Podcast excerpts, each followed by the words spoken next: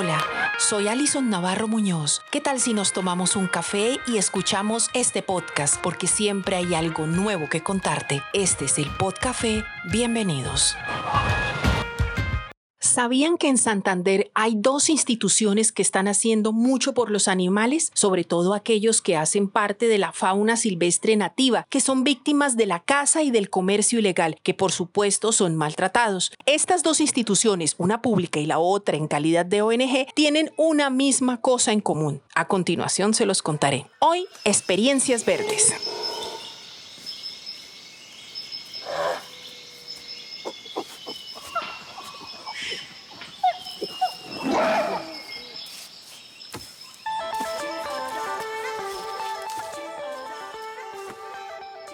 En pleno Magdalena Medio, donde la temperatura propia de los bosques húmedos tropicales alberga un sinnúmero de especies de flora y fauna silvestre maravillosa, hay una ONG que se constituyó legalmente en el año 1989. El Cabildo Verde de Sabana de Torres es una organización de la sociedad civil que se encarga del proceso de recuperación de especies animales posterior al decomiso, un proceso que no hacen solos, que cuenta con el apoyo de los pasantes de la Universidad Cooperativa de Colombia y de la Universidad de Antioquia. Bueno, entre otras cosas más de las cuales nos habla James Murillo, su director.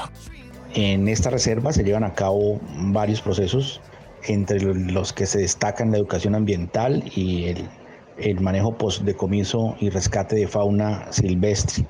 Eh, actualmente tenemos una capacidad instalada para la atención eh, de 1.500 animales semestrales. Contamos con aproximadamente cuatro personas de base, entre veterinarios, biólogos y técnicos cuidadores, pero también contamos con el apoyo de la universidad o de los estudiantes de la Universidad Cooperativa de Colombia y de la Universidad Antioquia que realizan eh, rotaciones, prácticas profesionales, pasantías, investigaciones y que permanentemente están en la reserva Contamos con las instalaciones de acuerdo a la resolución 2064 del 2010, con áreas de recepción de neonatos, cuarentena por grupo biológico, áreas de manejo, áreas de rehabilitación y contamos además eh, con un área destinada a el refugio y la conservación de algunas especies. Como a todos y como a muchas instituciones y entidades, la pandemia hizo lo suyo y les afectó notablemente su forma de trabajar, pero sobre todo la de sostenerse. Pero eso no ha sido impedimento para reorganizar sus quehaceres y para diversificar un poco su portafolio de servicios. El tema de la pandemia para, para, para la capacidad de atención en el Cabildo pues está o ha estado obviamente sujeta a la disponibilidad de recursos y esta disponibilidad pues, pues definitivamente ha disminuido significativamente la capacidad de atención. Hoy eh, contamos eh, con unos 150 eh, animales entre animales en rehabilitación en el área del CAP, de, CAP con R de manejo y, y unos 25 animales en el área de, de Red Amigos de la Fauna, el manejo y conservación. Hemos estudiado muy de cerca eh, el tema del turismo de naturaleza y consideramos que eh, puede ser una muy buena herramienta para la conservación ambiental y para la sostenibilidad económica, no solamente de organizaciones como el Cabildo Verde, sino de eh, muchos campesinos y muchos propietarios de predios que tienen unas condiciones espectaculares para la conservación y que son muy atractivos para un grupo cada vez más creciente de, turistas. La primera etapa de este ejercicio de turismo de naturaleza la hemos querido enfocar hacia una escuela de turismo ecológico con sede en la Reserva Natural, en donde hemos venido poco a poco ah, implementando eh, algunas acciones concretas para demostrar en, la práctica y de una manera eh, mucho más in situ eh, que se pueden llegar a desarrollar eh, estrategias turísticas y estrategias comerciales de una manera sostenible en el territorio.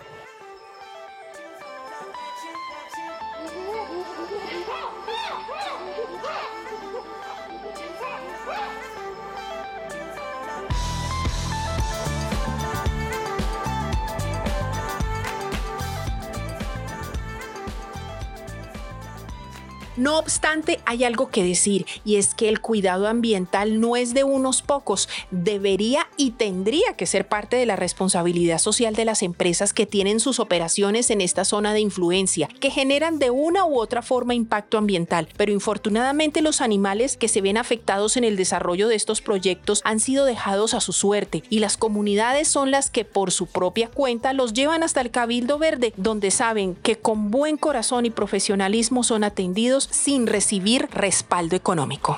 Hay, una serie de, situaciones en lo local que eh, definitivamente eh, no tienen coherencia eh, de acuerdo al impacto que generan. Y estoy hablando precisamente de las concesiones viales, de los grandes proyectos de desarrollo que no han venido implementando adecuadamente sus planes de manejo, sus planes de mitigación y compensación.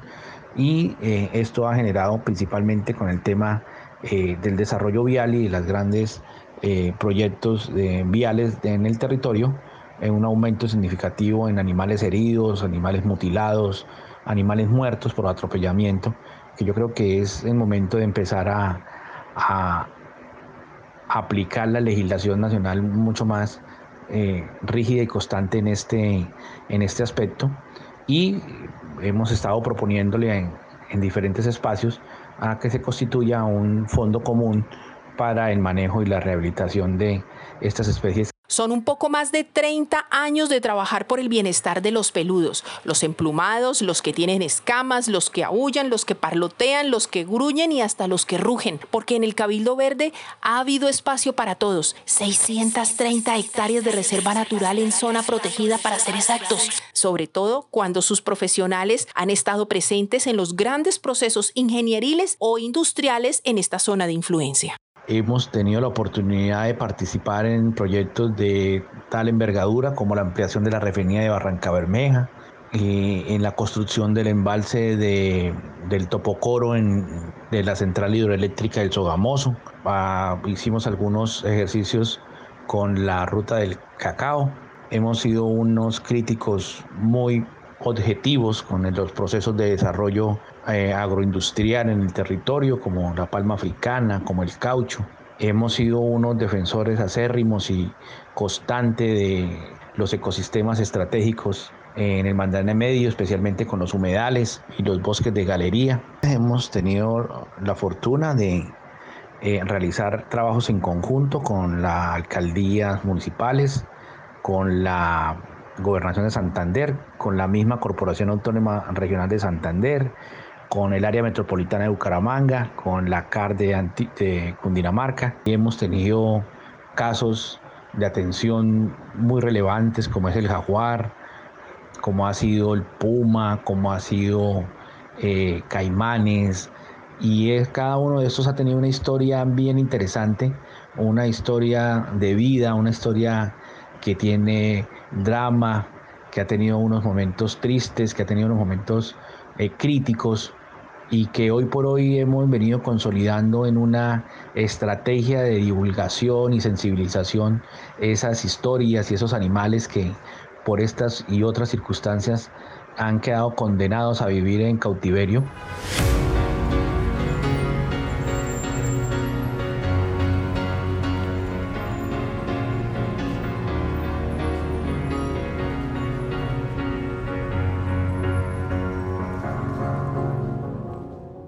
Lugar a dudas, un acto de heroísmo lo cumplieron durante el episodio del afloramiento del Pozo 158 en la Lizama. Ellos fueron los primeros en darle rescate y recepción de animales, salvamento de cientos de ellos que se vieron afectados por la contaminación del crudo. El balance a la fecha es satisfactorio en cuanto a la compensación e intervención.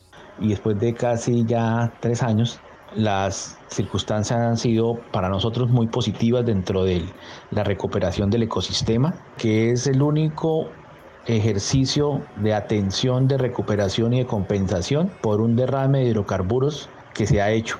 Es un hito para, para el manejo ambiental este evento. Entra con orgullo el Instituto Humboldt a evaluar y a determinar muy, muy científicamente cuáles son las condiciones actuales de este ecosistema. Cada una de las actividades que se desarrollado y que se han venido desarrollando en el territorio hasta el 30 de diciembre del año 2020 estaban perfectamente enfocadas con unos impactos positivos dentro del ecosistema.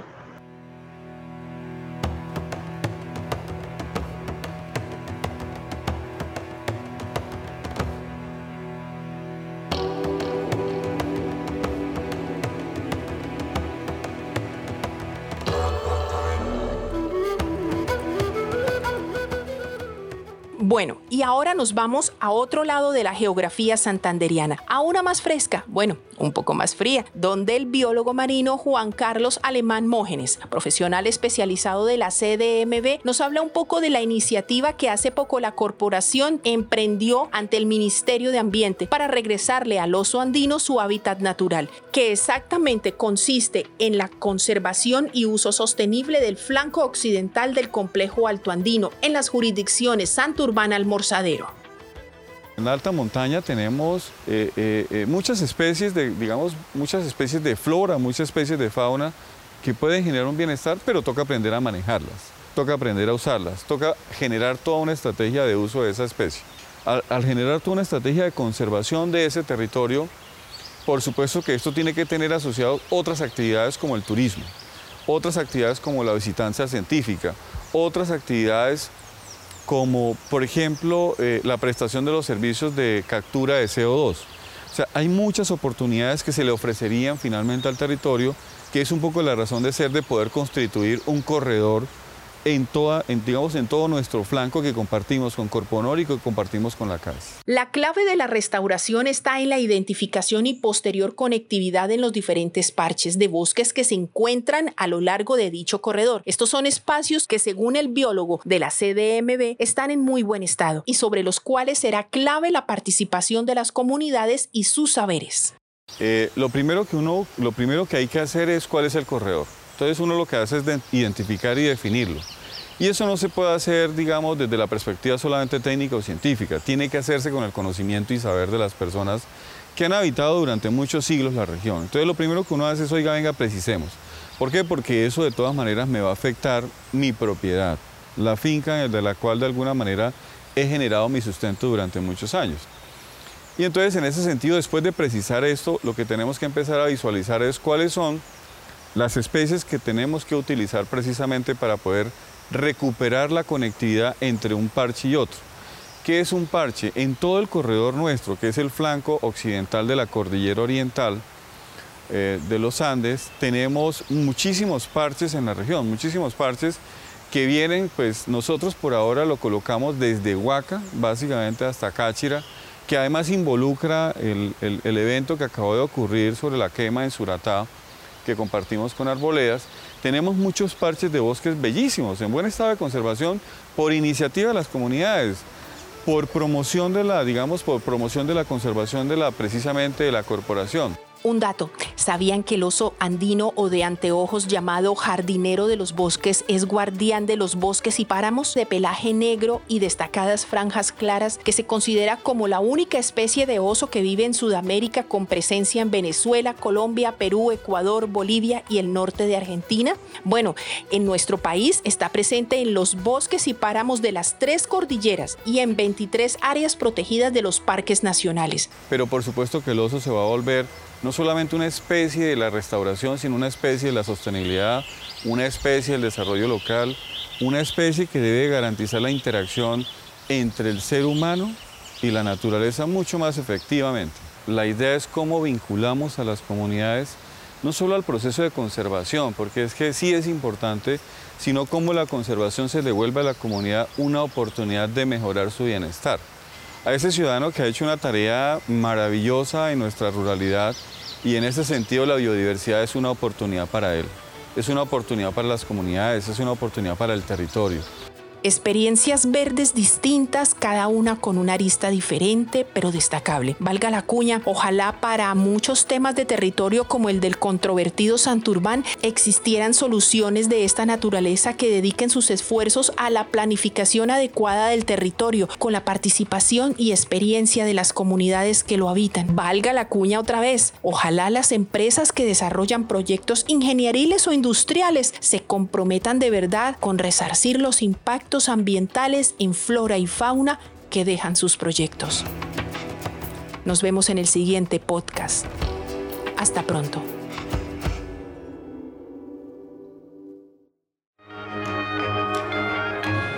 El Podcafé es un espacio periodístico que puedes escuchar a través de Máquina de Escribir Noticias, Café BCA y las plataformas de Spotify, iBox y Anchor.